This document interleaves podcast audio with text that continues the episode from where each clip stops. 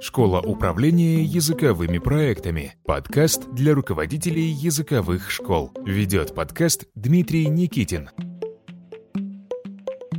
В сегодняшнем эпизоде Дмитрий расскажет о работе с родителями, которые требуют особых условий обучения для своих детей в языковой школе. Дорогие коллеги, здравствуйте, меня зовут Дмитрий, я работаю в школе Дмитрия Никитина. Добро пожаловать в новый эпизод подкаста для руководителей языковых школ, который называется «Школа управления языковыми проектами». Традиционно наш подкаст мы начинаем с ответа на вопросы, которые появились в соцсетях по поводу темы предыдущего эпизода. И я напомню, что а, две недели назад мы с вами говорили о работе с преподавателями так называемыми топовыми специалистами, которые требуют к себе особого отношения – и мы выделяли категорию преподаватели-индивидуалисты, которые противопоставляют себя коллективу и организации, и преподаватели индивидуумов, которые на самом деле создают уникальный продукт, от которого получают пользу все участники образовательного процесса, как учебную пользу, так и материальную прибыль. И мы говорили, как работать, выстраивать работу с этими двумя категориями специалистов в языковой школе – возникали в соцсетях вопросы по поводу вот этого подкаста у коллег, наших слушателей. И вопросы в основном были связаны все-таки с потерей преподавателя. А что делать, если преподаватель уходит и уводит с собой учеников? Ну, давайте очень быстро остановимся на этом моменте. Ну, во-первых, э, из моего опыта работы далеко не так часто уходят преподаватели школы и уводят учеников. Это неприятные моменты, которые запоминаются собственнику, но это происходит не так часто. Все-таки большинство преподавателей, они или уходят по уважительным каким-то причинам, не связанным с конфликтной ситуацией, и когда они уходят, они ну, стараются вести себя красиво и оставляют учеников в организации. Если массово из школы уходят преподаватели, а за ними уходят ученики, я не прекращаю говорить о том, что очень важно обратить внимание на происходящее, потому что это показатель, что в школе что-то идет не так. Ничего драматически страшного здесь нет, но просто, мне кажется, руководящая команда школ должна собраться и задать себе вопрос, почему от нас ушел этот специалист, и самое главное, почему за ним ушли ученики, что пошло не так в нашей системе. И существует э, два аспекта, как мы можем себя защитить от подобного поведения преподавателей некоторых, а, когда преподаватели уходят и осознанно уводят с собой учеников. Номер один – это система рекрутинга. Про систему рекрутинга мы очень много говорим в рамках нашего уникального онлайн-курса «Школа управления языковыми проектами». Старт у нас обычно проходит в марте и в сентябре каждого года на сайте dnschoolinfo.ru можно почитать подробную информацию. И мы много говорим про систему рекрутинга. Так вот, система рекрутинга, которая учитывает культуру школы, это а, наша страховка от того, что у нас не будет э, некрасивых ситуаций, связанных с оттоком клиентов за преподавателем, который уходит из школы и уводит с собой учеников. И второе, что мы можем сделать, это постоянно поддерживать эту корпоративную культуру, создать некий список, некий кодекс корпоративной этики школы и четко следовать тому, что написано в корпоративной этике. При этом очень важно, что корпоративная этика должна одинаково работать ко всем участникам образовательного процесса без каких-либо исключений.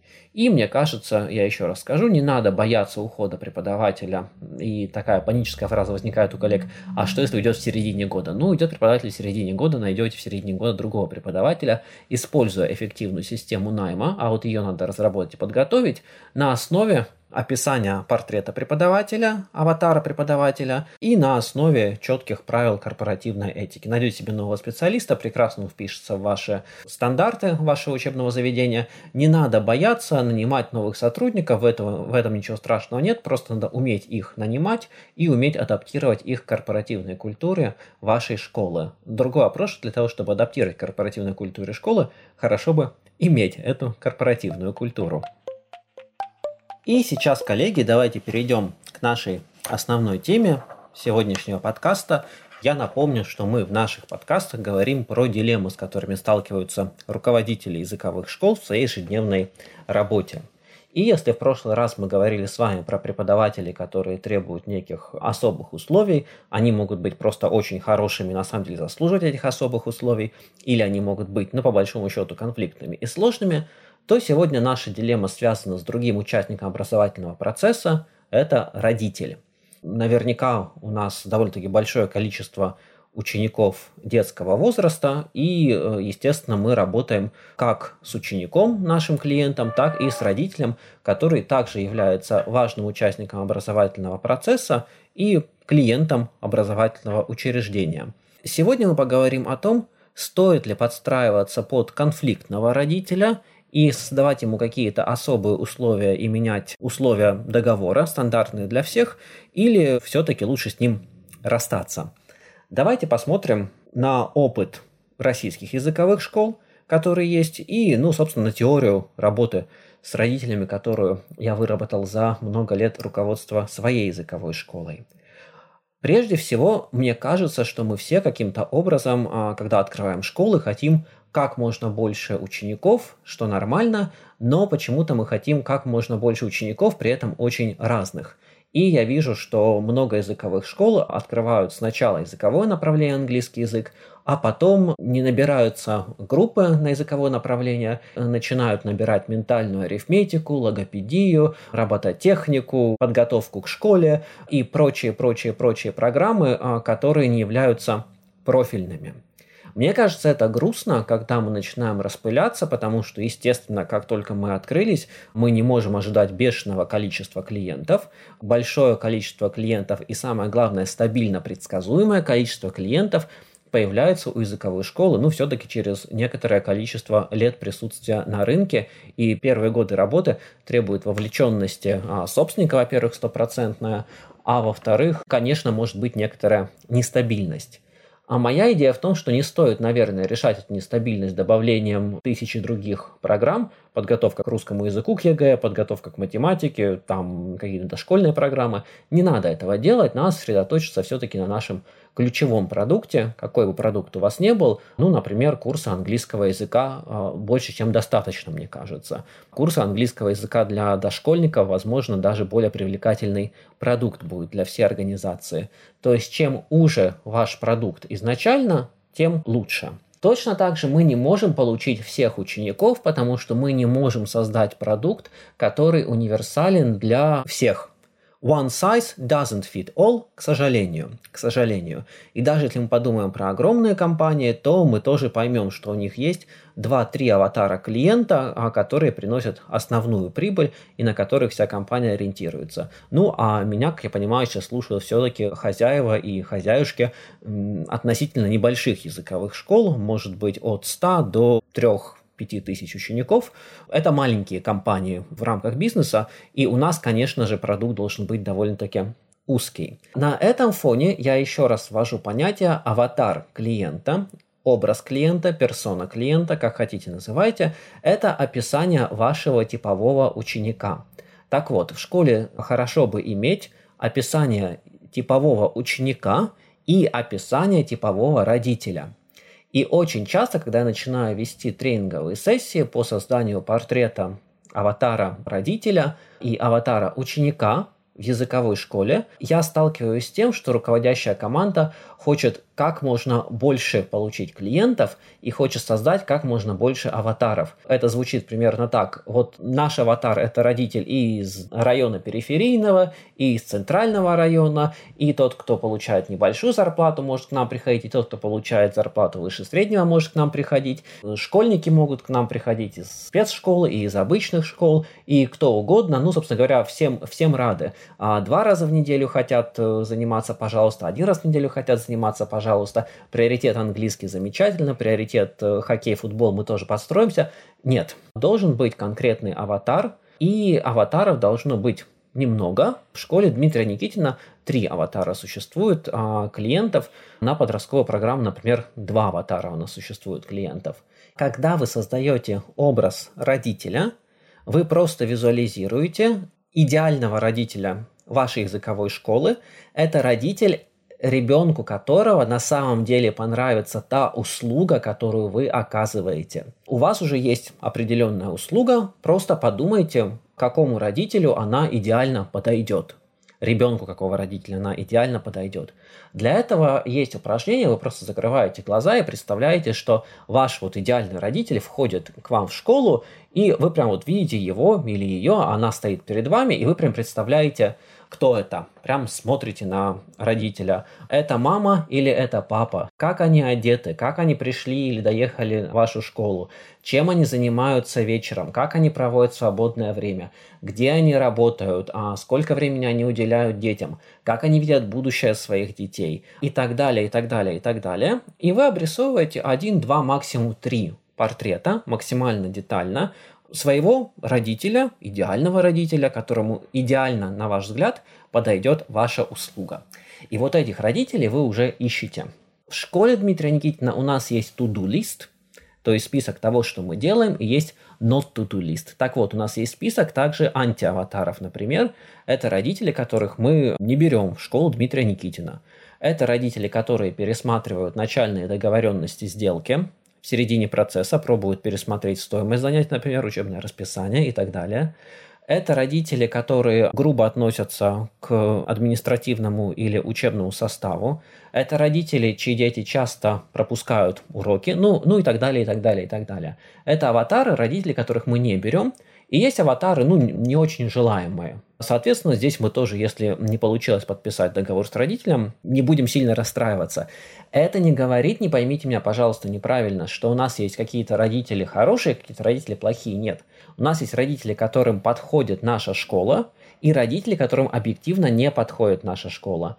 Наш аватар – это родитель, который ставит изучение своим ребенком английского языка на первое место – и если родитель выбирает, например, танцы или музыку, или спорт как главное увлечение ребенка, это не говорит о том, что родитель плохой. Просто ему хорошо пойти в другую школу, потому что в школе Дмитрия Никитина мы работаем по очень углубленной программе. В других школах они работают именно по программе, э, часто поддерживающей другие направления развития, а, и а, занятия могут проходить, например, один раз в неделю. Если ребенок занимается хоккеем и ходит в художку, ну ему лучше изучать английский раз в неделю, лучше, чем ничего но ему не надо идти в нашу школу, потому что у нас более углубленная программа.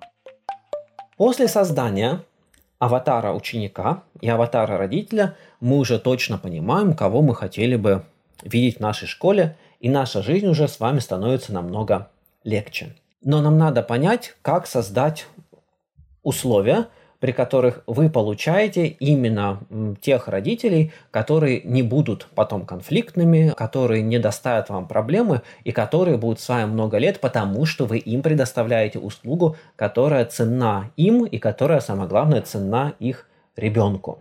И такие родители выявляются следующим образом. Есть лайфхак, который я видел в нескольких школах. У нас э, в школе Дмитрия Никитина это тоже работает. Это интервью с родителем на входе перед подписанием договора, у нас нет цели подписать договор как можно быстрее и получить деньги, мы диагностируем ребенка, и после диагностики ребенка, это анализ образовательных потребностей, это устное собеседование, это письменное тестирование, мы определяем группу, где ребенку комфортно, и до подписания договора мы проводим с родителем собеседование – во время собеседования мы показываем школу, проводим экскурсию по школе, рассказываем про методику обучения, про подходы к обучению, про ценности школы, рассказываем про условия обучения со всеми обязательствами. Вот это очень важно. У нас есть договор, который маркирован, и там маркированы все подводные камни.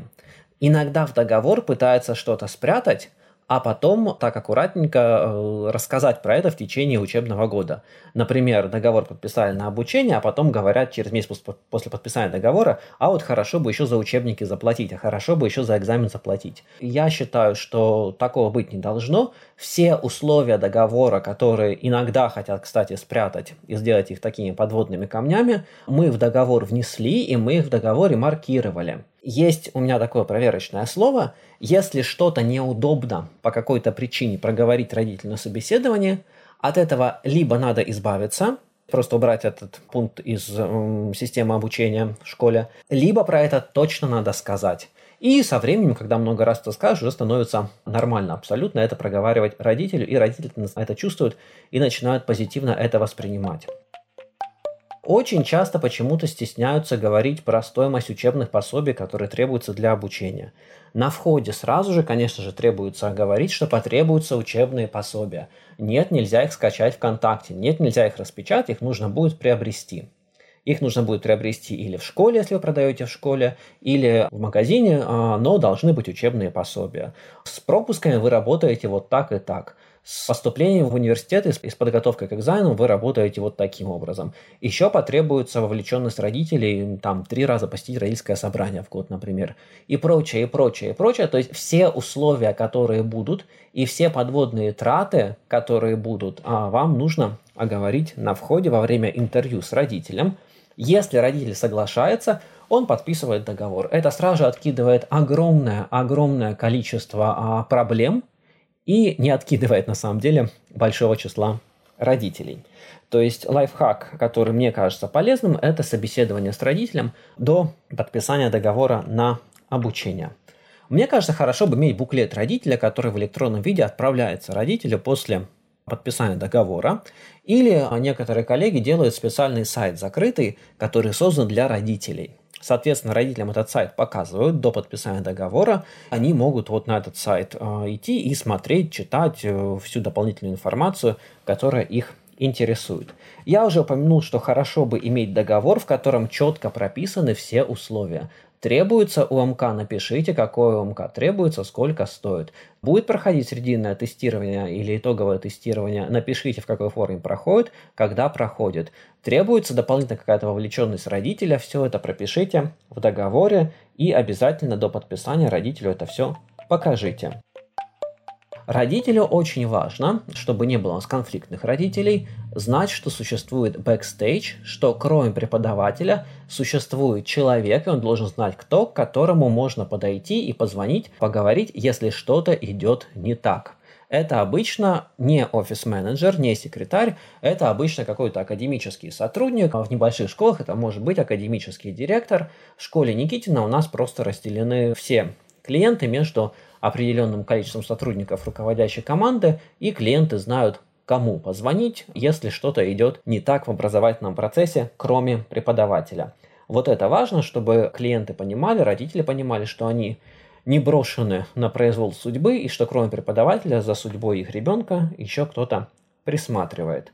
Я не буду читать вам лекции по поводу родительских собраний. Родительские собрания обязательно проводить э, хотя бы 2-3 раза в год. Их можно проводить онлайн, и они очень нужны для того, чтобы поговорить и покоммуницировать с родителями. Форм родительских собраний очень много, я останавливаться на них сегодня не буду. Кроме того, родителей имеет смысл вовлекать в работу школы. Здесь очень интересно, некоторые родители не хотят вовлекаться в работу школы, ну и не надо. Ну и не надо их насильно как-то затаскивать на мероприятия. Есть мероприятия, на которые родители с радостью приходят. Например, это презентации TED Talk. Например, это открытые уроки. Например, это новогодние пьесы. Например, это вручение международных сертификатов или просто вручение сертификатов вашей школы. Соответственно, мне кажется, хорошей идеей вот на такие мероприятия приглашать родителей, и, конечно же, намного позитивнее становится отношение родителей к школе, когда они видят, как школа радуется достижениям их детей. Давайте посмотрим, что делать, если все-таки произошел конфликт с родителем. Любой конфликт с родителем мы диагностируем через следующую призму. Родитель к нам пришел в стрессе, или родитель к нам пришел с какой-то другой целью, и он не находится в состоянии сильного стресса. Как это определить? Если родители приходят в стрессе, он просто может начать громко разговаривать. Он может начать выдвигать какие-то не совсем правильные требования. Но это возникает обычно откуда ни возьмись, и мы понимаем, мама устала, папа устал – мы просто пытаемся успокоить, садимся с родителем обязательно рядышком а, в кабинет и спрашиваем, что не так, расскажите мне, что именно пошло не так. Обычно, когда родители в стрессе, ни с того ни с сего на вас набросился, редко такое бывает, но бывает, обычно он или она извиняются после беседы. То есть с таким родителям надо поговорить в отдельном кабинете. Все мы люди, у всех бывают стрессовые ситуации, ничего страшного в этом нет. Другой вопрос, когда родители приходят с целью нами поманипулировать, с целью нас шантажировать или с целью нас замочить. Вот иногда вот так вот приходят. Здесь мы четко понимаем, если к нам пришел конфликтный родитель, который хочет получить а, некое изменение правил школы, мы говорим о нарушении правил школы не родителями, а преподавателем, административным сотрудникам, академическим сотрудникам, это одна история. Если родители приходят к нам поговорить о проблемах в нарушении правил школы, которые он должен знать и все сотрудники должны знать, и эти правила нарушает не родитель, а другая сторона, мы очень внимательно относимся к этому родителю, мы с ним работаем, прорабатываем все в деталях, и мы решаем проблему всегда в пользу родителя, конечно же, и, собственно говоря, решаем проблему, наверное, здесь ключевое слово. То есть нам важно определить, приходит родитель, нам он кажется сложным, если он на самом деле говорит о нарушении правил э, школы другим человеком, другой стороной, не им, то мы максимально серьезно рассматриваем эту ситуацию. Иногда к нам приходит родитель, и мы видим, что он хочет обойти правила. Родитель, который к нам пришел, хочет обойти правила. Другими словами, он хочет получить условия обучения, которые нестандартные, и он, если честно, хочет получить это за счет других учеников. Обычно это финансовые условия или условия расписания. Здесь еще раз вам надо определить, что делает родитель. Родитель вами манипулирует, родитель собирается шантажировать, или родитель находится вот в ситуации э, неопределенности, в ситуации стресса. И если родитель вами манипулирует или собирается шантажировать, то мы принимаем в этой ситуации четкую, четкую политику. Мы не отходим от правил школы никогда на основе того морального и бизнес-принципа. Если я меняю условия одному родителю, то я должен эти же условия поменять всем родителям. Например, если в условиях написано «вы должны приобрести учебное пособие», а родитель говорит «нет, мой ребенок будет приносить распечатанную книжку». Мы не имеем права это делать в школе Дмитрия Никитина по внутренним документам. Мы пользуемся исключительно законной литературой. Мы не приветствуем пиратство. Вы не можете принести копию книжки. Вы должны ее купить, эту книжку. Если родитель говорит «нет, я уже распечатал, мой ребенок будет заниматься по распечатанной книжке», у меня опция 1 – сказать всем родителям – вы имеете право распечатывать пиратские копии, а этого не могу сделать. И опция 2 – сказать «нет» родителю. Другой пример. В школе Дмитрия Никитина мы оплачиваем, все ученики сдают экзамены, они оплачиваются дополнительно. Если родитель не хочет оплачивать экзамен ребенка в начале года и в середине года, этого делать нельзя. Если я пойду на уступку родителю скажу, ну окей, не сдавайте, но тогда я ученика не потеряю, тогда я должен всем родителям сказать, вы можете сдавать экзамен, можете не сдавать экзамен. А этого нет в моих ближайших планах. Например, занятия группы начинаются в школе Дмитрия Никитина всегда 2 сентября. Если какой-то родитель говорит, а я позвонила всем другим мамам, и они все согласны начать 15 сентября. Нет, извините, такого не произойдет. Все родители начнут заниматься 2 сентября. Если вы хотите присоединиться позже, присоединяйтесь позже, пожалуйста. Но вся группа начнет заниматься 2 сентября. Так вот, что мы делаем, если мы беседуем с родителем, который считает, что мы должны ему предоставить особые условия, пытается пересмотреть начальные договоренности, про которые мы ему сказали. Коллеги, вот это очень важно. Мы родителю должны были на входе сказать, что учебник нужно купить, что оплата происходит до первого числа месяца, что экзамены будут платные и два раза в год их нужно оплачивать и сдавать, что занятия начинаются 2 сентября. Вот это все родитель должен знать на входе, вот это крайне важно. И если родитель пытается пересмотреть начальные условия, у нас один вариант диалога, мы слушаем родителя, говорим, я понимаю вас, я вас понимаю, я понимаю, почему вам это не нравится, мы вам про это говорили на входе, вы видели это, когда подписывали договор, вам надо купить учебник. Потом обычно вас не слышат. Это немножко как вы поете Candle in the Wind, а я пою богемскую рапсодию. И мы не попадаем в слова, естественно, потому что мы разные песни поем. Вам обычно потом говорят еще несколько минут речи, Ваш ответ должен быть тем же. Вы повторяете фразу «Вам надо купить учебник». После этого идет еще несколько минут речи. Вы киваете, не теряете самообладание и говорите «Вам надо купить учебник». То есть вы повторяете ключевую фразу, по-другому диалог в данном случае выстраивать не стоит. Здесь иногда а, сложный клиент проходит через этапы манипуляции, через этапы шантажа. Я от вас тогда уйду, буду там про вас плохо говорить. Это ваше право, но чтобы продолжить обучение, вам надо купить учебник. И мы никогда, никогда, никогда не толерантны к нарушению правил школы, а особенно к правилам, которые касаются оплаты. Мы не можем пересмотреть оплату, оговоренную а, в договоре, и мы не можем создавать какие-то особые условия оплаты одним ученикам и другие условия другим ученикам. Это нечестно по отношению ко всем участникам образовательного процесса, включая учителей и включая собственника. Мы не меняем обычно расписание. Если расписание было оговорено, а потом в середине года там у какого-то ребенка что-то меняется, добавляется, из-за одного ребенка мы не можем двигать расписание, точно так же, как из-за двух, из-за трех детей мы не можем двигать расписание. Есть расписание, которое мы оговаривали. Есть расписание, которое мы оговаривали. Вообще в школе Никитина работает правило меньшинства. Если один ребенок из группы не может поменять расписание, мы его не меняем. Мы никогда не проявляем толерантность к ОМК. ОМК надо приобрести и его нельзя получать в пиратском виде. К некоторым моментам учебного процесса, такие как экзамен, такие как э, выпускной вечер, ну и прочее, там какие-то водные тренинги, они всегда стоят по расписанию. Они всегда стоят по расписанию, могут быть изменены. К остальному мы открыты. К беседе по поводу остальных вопросов учебного процесса мы всегда открыты, и мы с родителями всегда беседуем по этому поводу. Родители знают, это важно, к кому обратиться родители знают, к кому обратиться, если у них возникают какие-то вопросы. Таких родителей, про которых я сейчас говорил, сложных, конфликтных, их очень мало, очень мало. В нашей школе уже их было больше. И формирование корпоративной культуры и собеседование родителей на входе, и формирование аватара родителя и ученика делает жизнь компании, конечно же, намного, намного, намного спокойнее и намного легче.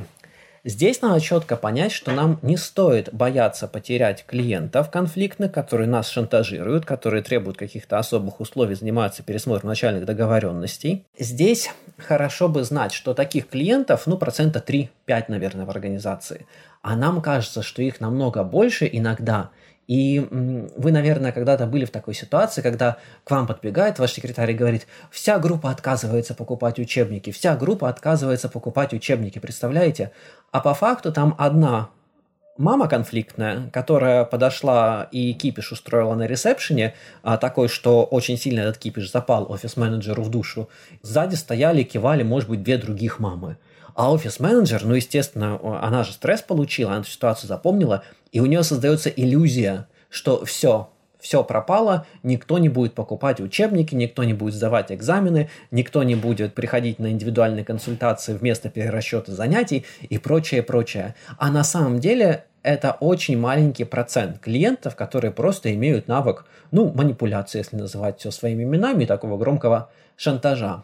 А 95, иногда 98% родителей – это замечательные люди, при этом 80% из них – это так называемое молчаливое большинство, silent majority, которых абсолютно все устраивает и которых вы даже практически никогда не видите. А те родители, которые требуют особого внимания – но это немножко так же, как учителя, которые требуют особого внимания. Они есть очень хорошие родители, активные, которые хотят вовлекаться в учебный процесс, помогают школе, а есть родители, которые противопоставляют себя школе, постоянно требуют каких-то условий, которые противоречат начальным договоренностям.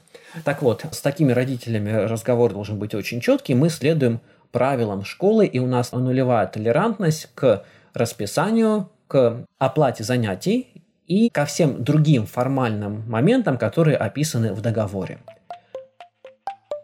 При этом, коллеги, я, наверное, закончил бы сегодняшний эпизод мыслью о том, что мы общаемся со сложными людьми, и когда мы общаемся со сложными родителями, мы думаем, Господи, как можно быть таким сложным?